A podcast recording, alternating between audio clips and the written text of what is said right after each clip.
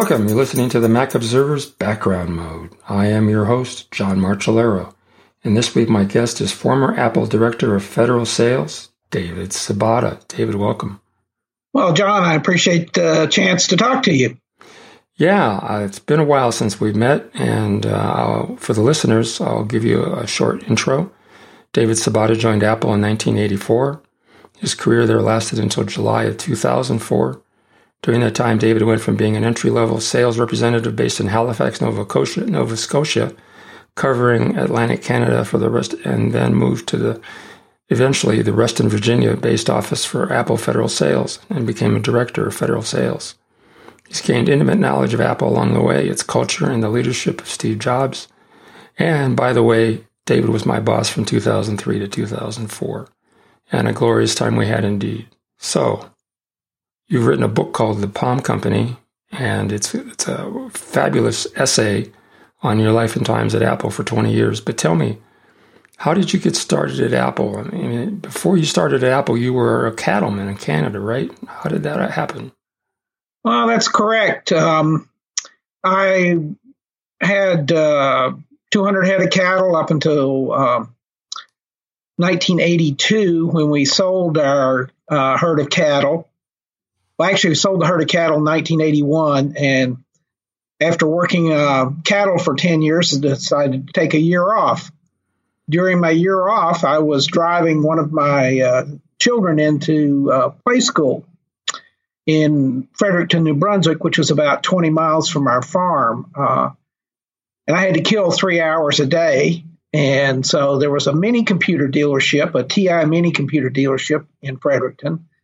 And they had a showroom, so I would often spend some cold winter days in the morning in there talking to the salesman, the one salesman.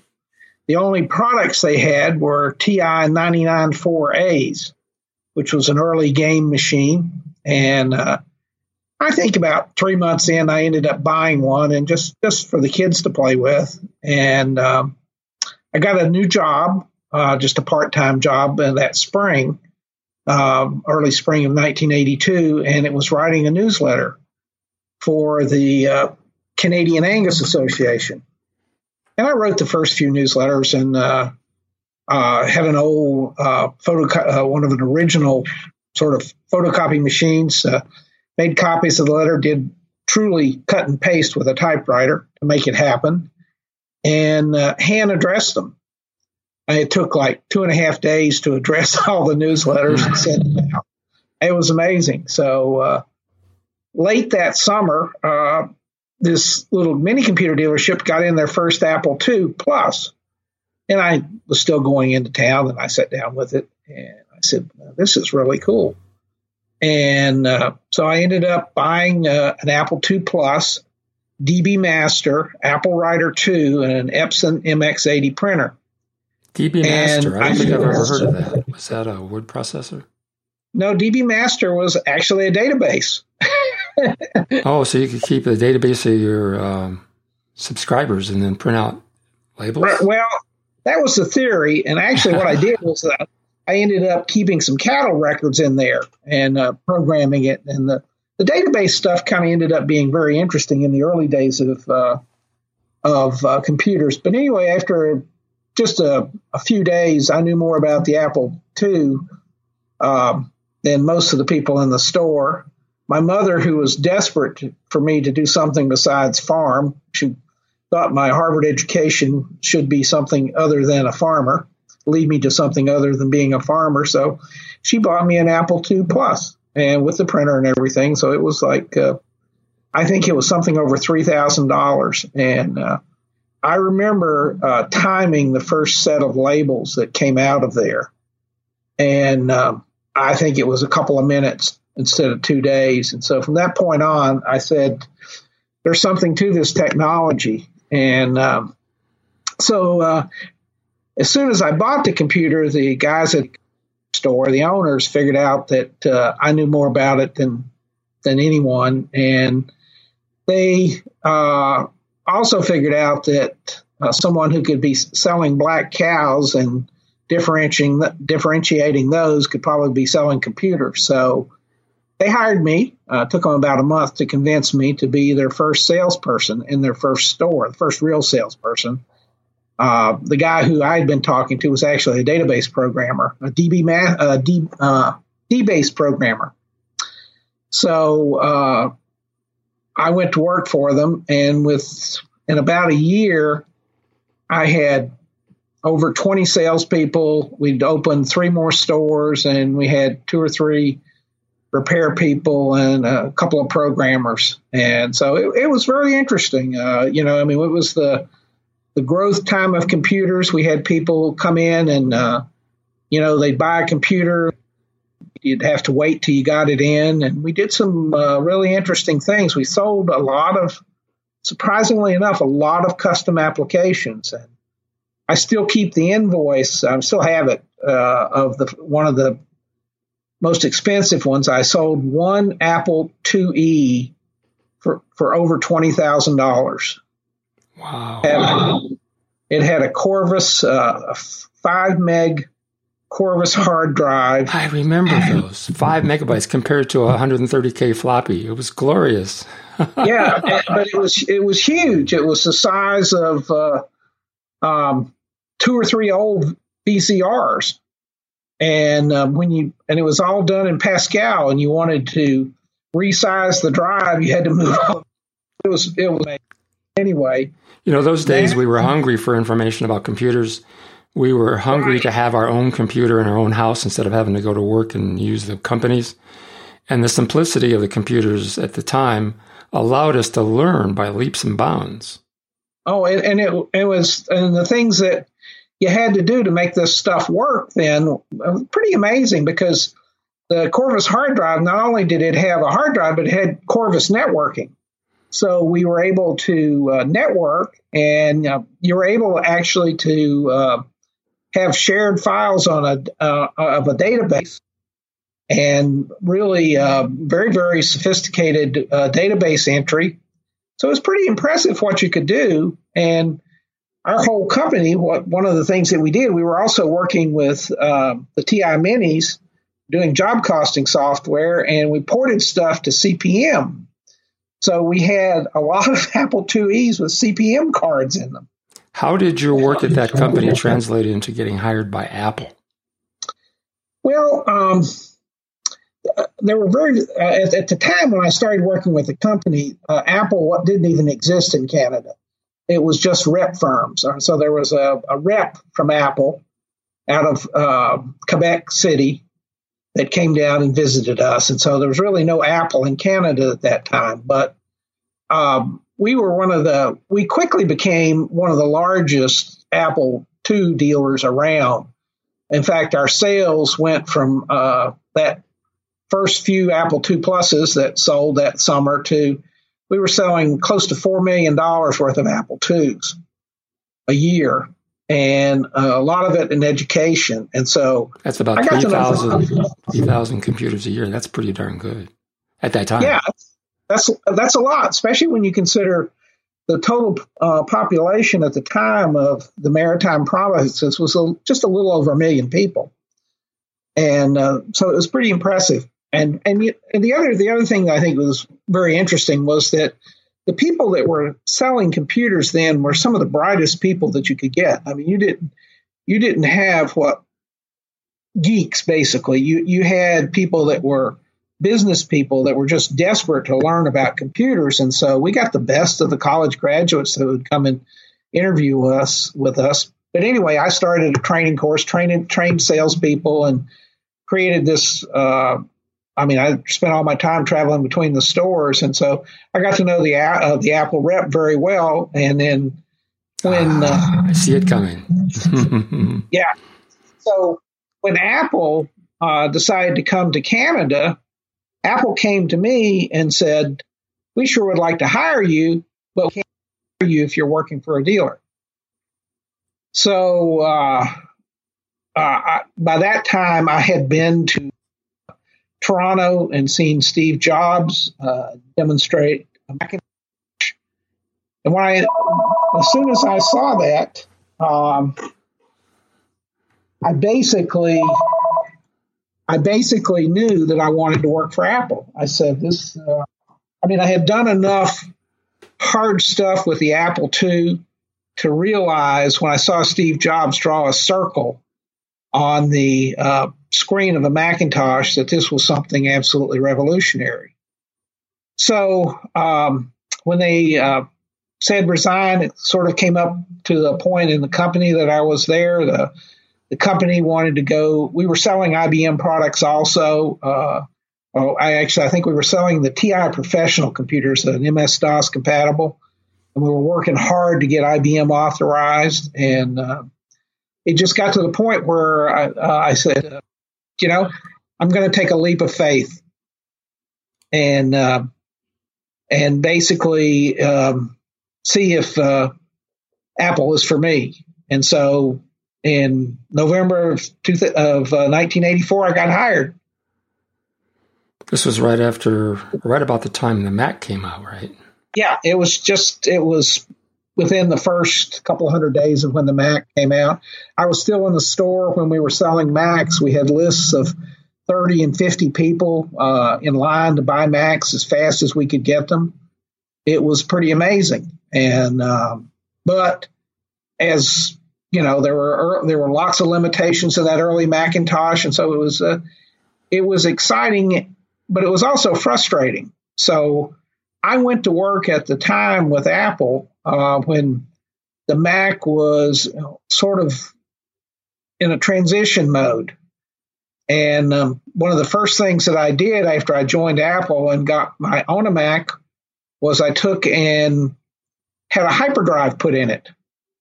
And I happened to be living in uh, Halifax then, Halifax, Nova Scotia. And the guys that were running Hyperdrive in Canada uh, were in Halifax. And so uh, I ended up with a 512K Fat Mac with a Hyperdrive in it. And so I spent uh, a lot of time traveling around there uh, in the Maritimes. But it was a it was a strange time because people were still buying Apple IIs. In fact, just after I um, joined Apple about a year and a half later, uh, I did the largest single sale that Apple had done in Canada. I sold an Apple IIe to every single class, fifth grade classroom in Nova Scotia. It was 1,800 Apple IIs in oh, one sale. That must have made an impression in Cupertino. It did. It did. Uh, well, it made an impression in Canada, and, and, it was probably the the scariest time of my uh, career because I had to um, convince Apple to bring the product in, including uh, some precious first uh, composite color monitors that Apple had been able to get, and store them in Toronto. And the uh, product, there was so much product that it was in tractor trailers outside the uh, warehouse in uh, Toronto. And the, it went on as many government orders do for uh, weeks, it seemed like. And in fact, I had to come to Toronto to present about, um, you know, a, a, a quarterly operations review. And my manager looked at me and he said, Look, I've uh, had your back enough on this uh, order of apples. Uh, you haven't gotten the PO yet, so you're probably going to get crucified this afternoon. And so he says, I, am going to have you go later because I don't want the cru- your crucifixion to look so bad. So we they did the morning presentations and we were having lunch and one of the guys from the order entry um, came up came running upstairs. We were upstairs and said, Dave, we got the PO. Mm. so I, I, changed my presentation and I was the hero of the afternoon instead of the goat. So, so was, I'm, uh, uh, I'm a little bit unclear about the timeline with you. Did you then go to Cupertino before you ended up in Reston? Yeah. No, um, uh, I uh, worked at uh, at Apple Canada until 1987. And in 1987, we were faced with a choice of uh, the next step was to to go to Toronto, and uh, we just didn't want to go to Toronto. Uh, it was farther, even farther away from my relatives, so I started looking for a job in Apple USA, and I interviewed for a couple of positions, one in Columbia, Maryland, and one in Charlotte. The people in Charlotte wanted to hire me, but the as it often has has the case is the case in Apple, the position fell apart before they could get a job offer to me. So I went to yeah, so I went to work in Columbia, Maryland, and uh, it was probably one of the scariest times of my life because I walked in to take the job in Columbia and the guy who was leaving the job handed me a box of stuff and walked out the door and said, Good luck. It turned out that they had convinced me to come take over what they said was a great reseller, but the reseller was almost bankrupt. And uh, I ended up making some really hard decisions, refusing to sell them product unless they pay us in cash, and uh, and uh, eventually just uh, uh, not not enjoy did not enjoy working with that particular manager, and but I did work with one reseller after that, and I took them to being the second largest reseller in the area. And we it, it was amazing uh, at that time how many computers uh, we were selling because that was the time of the Apple the uh, Mac twos came out. I had one of those. nice so, well, they were really popular in the government, and it was not unusual for this one location that I had with this reseller to sell two or three million dollars worth of product in a month, in a good month. So it was um, it was at that time that I built some really good relationships with Cupertino. I got to fly out and do did my first executive briefings in 1987, and uh, just did, did really well with this reseller. Uh, um, I could tell at the time, uh, Apple's, as you may know, has been stressful by times to to work for, and Oh yeah. That particular, that particular office was a very stressful office. Uh, uh, run by a couple of brothers, and uh, one was, did the education part, one did the uh, reseller part, and I finally just said, "Look, I, I really like to get it back into education because that was kind of where my heart was. I really enjoyed uh, calling on education people, and so uh, once again, they gave me a challenge. They said." okay, we're going to give you uh, Virginia. And, hmm. and I, I said, is it is it any better than the reseller I uh, I I had before? And they said marginally. so anyway, uh, when I took over Virginia, the first big challenge is, uh, was Virginia Tech, and Virginia Tech at the time was one of the first places that was requiring some students to buy computers they were actually uh, requiring uh, computer science students, all 150 entering computer science students, to buy Mac Mac 2s running A/UX. The, A/UX you know, the Mac was Apple's implementation of BSD on the 68K processor. Yes, it was, and and and they were giving them prices that were just unbelievably low to buy that, but they wouldn't. Apple wouldn't let anybody else on campus have access to that that price. So Apple was selling, you know, hundreds of thousands of dollars worth of stuff on campus, and it was a campus of 23,000 students. So I still remember going and meeting with Bob Heterick, who was the vice president of information technology there. And Bob was actually on the board uh, of Next and knew Steve Jobs. And one of the cool things, you walked into Bob's desk. It was very uh, office. It was very minimalist. Uh, he had one. He had a, a, desk and a Mac, and that was it.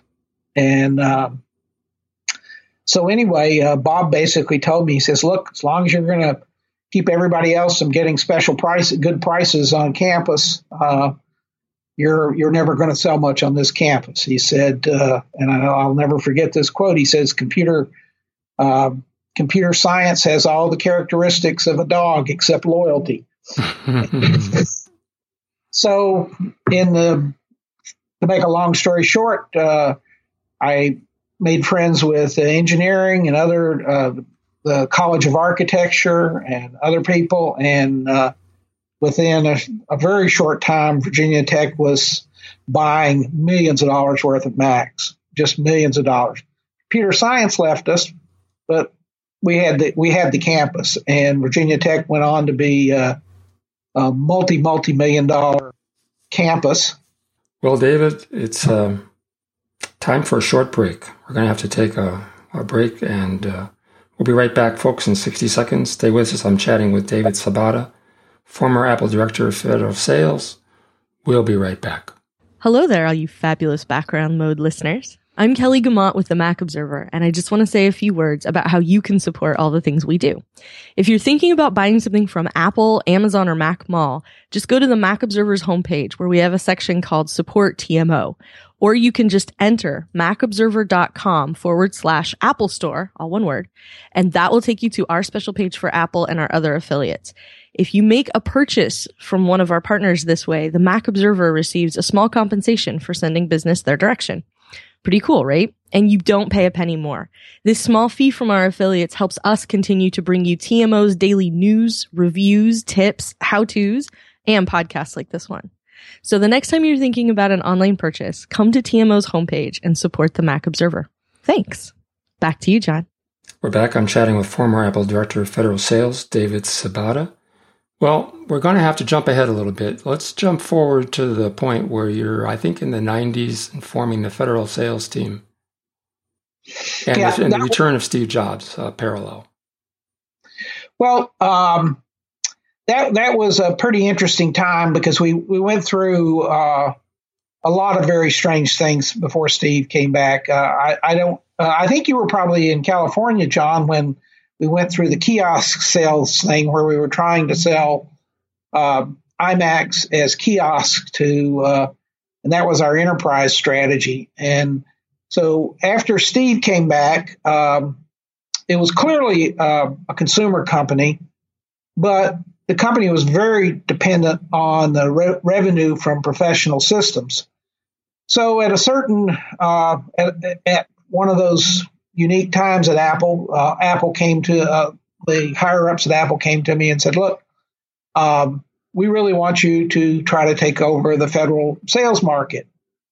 And having been through a lot of things, having been from the uh, business division to the education division, back to the business division, uh, back to an enterprise division, I was a little leery, and uh, especially when I said, "Well, what kind of resources am I going to have?" And they said, "Well." Um, we're going to give you one sales rep on the East Coast, one on the West Coast, one system engineer, uh, someone to look after the resellers, and one uh, and your area associate and yourself. And that's your team to cover the federal market. Well, uh, it was one of those uh, offers that you can't refuse, even though uh, that's a tiny team to look after the world's largest largest IT market. So we sort of jumped into it, and um, it was clearly a, a, great time to be selling anything but Windows to the federal market. Windows was virus ridden. Uh, there were lots of people that were worried about it, and so we thrived. Um, over the, the first year, we we more than uh, tripled federal sales. What year was this? This would have been 98, 99, something like that. Mm-hmm. Uh, um, federal sales had been sort of part of my uh, uh, team for a while, but it was only one person. And the one, and I, I had kind of, in fact, uh, Apple had tried to get rid of it a couple of times, and uh, we'd sort of hidden it. And we had covered NASA uh, almost um, without telling anybody we were covering NASA. And we had done the same thing with NIH and tried to treat them like the accounts that they're, they, they really, like they should be, should have been. And so, anyway, um, we thrived. And at a certain point, uh, Apple said, uh, well, we need to give you more resources, et cetera, et cetera. And so eventually we went from um, almost no resources to over 20 people. Uh, we tended to triple sales in every year. Triple. Unfortunately, yep. Unfortunately, as you know, uh, they managed to more than triple our quotas. So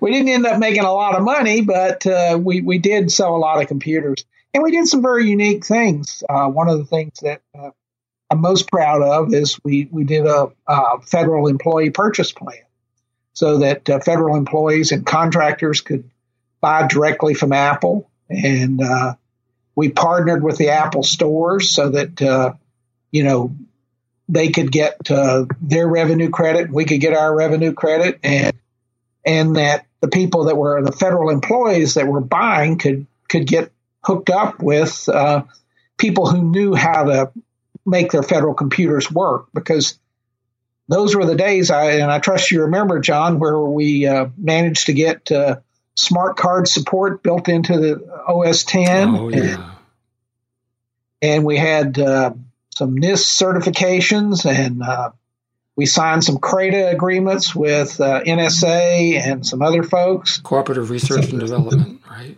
Right.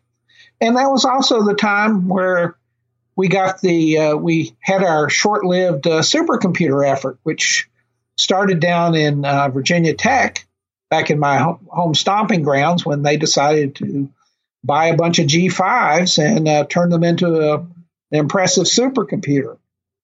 And Mac G5 had an IBM built chip that was the little brother of some bigger chips that were being used in IBM supercomputers, and so it was very natural to uh, use that. Unfortunately, the Xserve wasn't quite ready yet. Yeah. So they had racks and racks of Power Mac G5 cheese graters, thousand of them. It was a sight to behold. It was, and it was sort of, I guess, one of the really interesting things is um, is to go back a little bit to Virginia Tech. When I started working with Virginia Tech uh, as the Apple rep for Virginia Tech, there were 75 IBM employees that supported Virginia Tech. And one of the key decisions that Virginia Tech made in the early years that I was working with them was to move away from the mainframe and to go to distributed computing. And uh, I was told multiple times that Virginia Tech saved enough money in their maintenance contract in canceling their maintenance contract on the mainframe to pay for the transition. So it was a natural progression to go to something like, uh, you know, the big supercomputer and try to make that work. And um, so these thousand G5s were tied together with something called InfiniBand, which was a networking protocol that enabled parallel processing. So you could distribute the load of a task on these supercomputers and aggregate the results. Yeah, one of the and actually one of the uh, one of the last things I did for Apple, or what I did for Virginia Tech and Apple, is that I was approached at one time because it, it turned out for whatever reason, and I'm not sure anybody really understood, but the, the G5s had, I believe it was non ECC memory. And anyway, something like, do you remember that, John? I don't remember. I don't have a, a well, recollection of whether it was ECC or not. Well, anyway, the, all the G5s beca- basically became a, a giant brick it was a non-functional supercomputer, and um, because of the memory, there was some memory problem that happened. Mm. And um, Apple, Steve Jobs had a had a group of people on campus uh, filming a commercial just after it happened. And I got a call from the vice president of information technology at Virginia Tech I was in uh, Washington, D.C., about four hours away, and he said, I need to meet you for dinner. And I said, Well, I'm headed home. Uh, do you want me to come to Blacksburg tomorrow night? No, no. He says, You don't understand. I'll come to Roanoke if you can meet me there. So I drove the four hours, met the President of Information Technology and the head of the supercomputer, and he said, I'm about to throw Apple off campus. And I said, Okay, uh, and why would that be? And he said, uh, the computers aren't working, and the uh, Apple Education Vice President wants us to buy new ones. and so I said, "Oh." so I said, "Well, let me make some calls." And uh, that night I went and called Bud Tribble and I said, Bud, you need to talk to Steve. We've got a big problem. And uh, and I also called Apple's uh, vice president of education. I didn't get him. Uh, but anyway, uh, the net of it was uh, a, a, deal got worked out when Steve found out what what it was really going on. And um, did they get so their extras for free? They got them, and uh, they got them for the difference in. I believe it was the difference in price between the Xserves and the G5s, something like. They had to pay something, but it wasn't. They didn't have to pay the whole shot. And the G5s just had new memory put in them and were sold as sort of a. Uh, oh, I know memento. I don't know how well they sold, but they went to one of the Big Mac resellers, the mail order resellers. Yeah, I remember yeah. that. Yeah. In hindsight. Do you think Apple should have stayed with supercomputing because they got off to a great start after that? I, I personally think Apple should have stayed in the enterprise uh, and really went at, gone after supercomputing. And I, I just think that at some point in, in Apple's history, we're going to be able to look back and say, that was a fork they should have taken or at least put more resources into. Um, and, and I say that for, you know, sort of an interesting reason. Uh, I, you know, I currently work now. I'm, I'm working as a uh, in a company. We build fiber networks. We're probably one of the few companies around that actually use Macs for our production work. And we we noticed that the software that uh, Apple delivers pages, numbers, etc., isn't quite of the quality that we'd like to see uh, for enterprise work. And I think it's you know just a lack of focus on Apple's part. I mean, we still use the software, we still use the products, but we'd love to see a little bit more focus on that. And um, uh, anyway, we uh, you know I, I, it's, it's, hard to say. Apple's a very successful company. They've certainly made a lot of money. Uh, I would have probably chosen a few other paths with them. Uh, if if I had to pick the sort of the high point of Apple when Apple was producing the nine hundred ninety nine dollar uh, little uh, MacBooks, plastic MacBooks, I think Apple was sort of hitting on all cylinders at that time. It had reasonable price products. It had great high performance, easy to upgrade products like the G5 and um, it was a it was a great time. I st- uh, by the way, I still have a 2004 G dual G5 aluminum case dual G5, and it still it still runs. Um, I, if I could find a good, really good browser for it, I, I, I think I think it maxed out somewhere It's Snow Leopard, though. I'd be dubious about putting it on the internet. oh, no, actually, I, have had it on the internet. Be careful. So, in your in your book, you kind of recap this uh, glorious history and career, and you close with uh, some lessons learned about your experiences working with Apple. Late in the book, you have like a page of lessons. Share that with us. Be honest, I can't remember it right now, John. I have to go look. you want to start me off with a couple of them? No. Sure. Hang on a second. I've got him right here. Hang on. I, have got him too. I just uh, didn't have it right in front of me. Ah, there it is. Never okay. be afraid to tell the truth. Lies are too hard to keep track of in a busy world. Yeah, I've got Always them. spend the company's money like it's your own. Yep, I've got them. Well, um, I think if I had to sum sum it all up about Apple and, and, and what the great experience of Apple was to me, it was the people. And, and I think that, that goes to the heart of uh, respecting the hard work of the people who are trying to contribute and trying to find value in every employee. For many years when I worked at Apple, uh, no one at Apple really cared about job titles.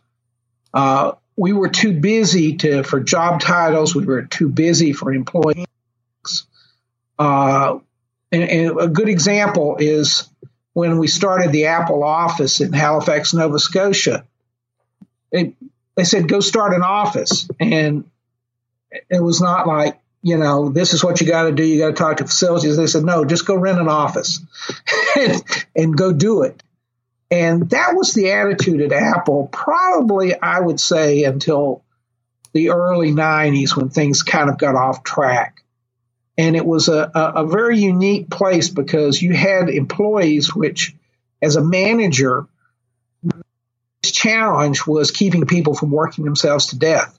Yeah. Um, because people wanted to get the job done. They believed that they were doing something of value, and and part of that came from the fact that when you demonstrated a Macintosh, and I can remember when it happened to me, uh, uh, it was it was uh, when I was uh, demonstrating um, some Adobe products, and I, I can't I can't, I'm trying to remember the name of the uh, Adobe product, the vector imaging editing product with, of Adobe right now. But anyway, I was demonstrating a project, uh, a product of uh, of Adobe's on a Mac, and I'd been showing PageMaker, and uh, you know, I just uh, you saw lights go off in people's eyes of well, oh my God, I I can do this. This is the kind of stuff that that I can take and I can create with. And so it was a time when you were putting technology in front of people and people were just they were thrilled and it made their jobs easier it, uh, a new vision of what was possible so it was a wonderful time and it was almost like you know people really didn't care about the price because i mean it was expensive stuff. I mean the first LaserWriters that we sold in canada were $7000 a piece $7000 and we couldn't get them fast enough. And um, so it was it was a pretty unique time to be involved and the fact that uh, we had people that were always trying to do their best and you didn't have to worry about motivating people and and I used to laugh and I said uh, the system engineers and and you know well how hard our system engineers work I said they don't work for money they work for technology the love of technology and that was what was special about those uh, most of those years at Apple. People worked for the love of technology and how technology could change people's lives. I think it changed a little when Steve came back. Uh, Steve was very focused on proving that he knew how to make money.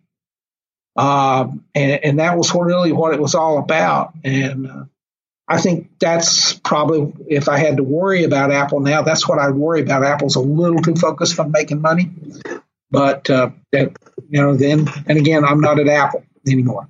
That's a great place to wrap it up, and very sage advice and observations about Apple. Thank you, David. We're going to have to kind of close the show. I want to thank you so much for coming on and telling me about your life and times of career and the atmosphere at Apple.